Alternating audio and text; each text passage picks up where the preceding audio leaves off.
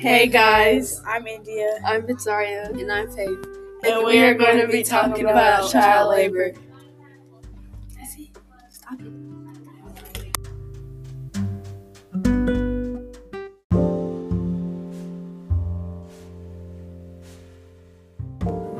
In 1916, child labor happened. Child labor was especially common in the 18th century.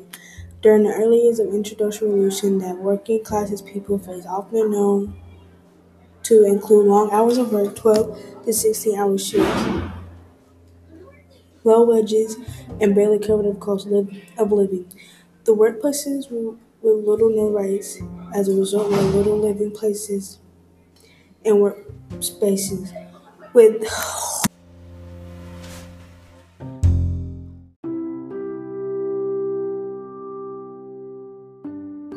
The problem. Kids did not have the choice to go to school because they had jobs they had to attend.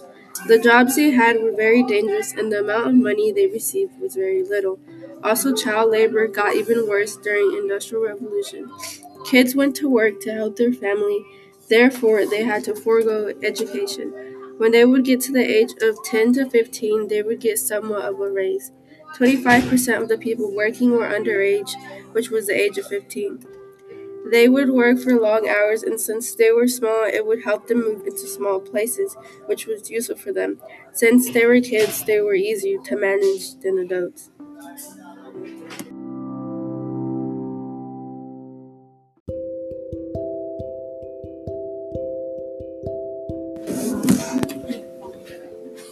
Eventually, people began to protest that child labor should be outlawed or there should be limits upon employment.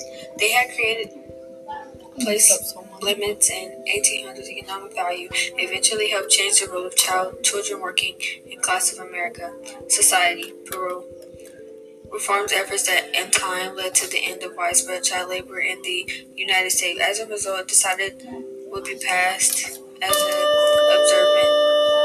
It will be able to express his surprise at the newfound lack of working children in New York and throughout the United States.